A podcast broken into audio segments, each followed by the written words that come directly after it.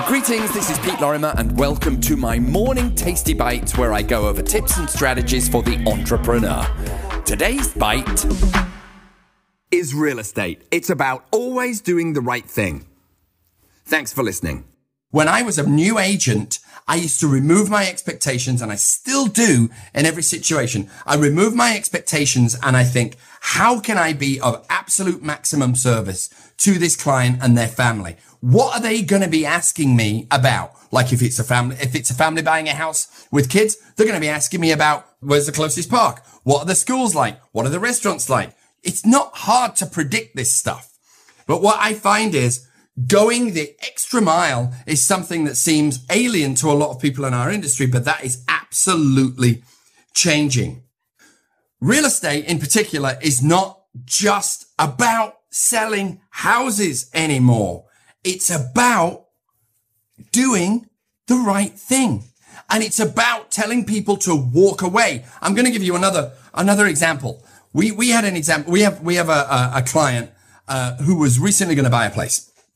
And both Cindy and I said to them, you know what? We do not like that, that property. It's not the right property. They were gang ho. It caused a little bit of friction. And we actually instructed them. We said, well, not instructed. We suggested strongly that they do not go ahead with this transaction because of X, Y, and Z. It nearly blew up the relationship. It would have been very, very, very easy for us to just kind of keep, keep our mouths shut, let them buy this house and then get the commission and move on. But the, what we, what Cindy and I always try and do is to life on life's terms and how to turn it to your advantage, right?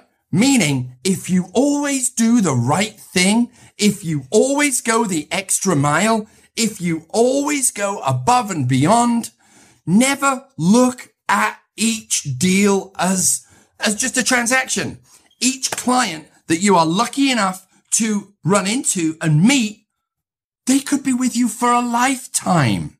So now that client, going back to that client that was going to buy this house, has come back to Cindy and I and said, Oh my God, thank you so much for steering me away from that. They've now turned us on to two or three other people. They are actually ending up buying two properties as opposed to one. And this is because there is something way bigger in charge than me.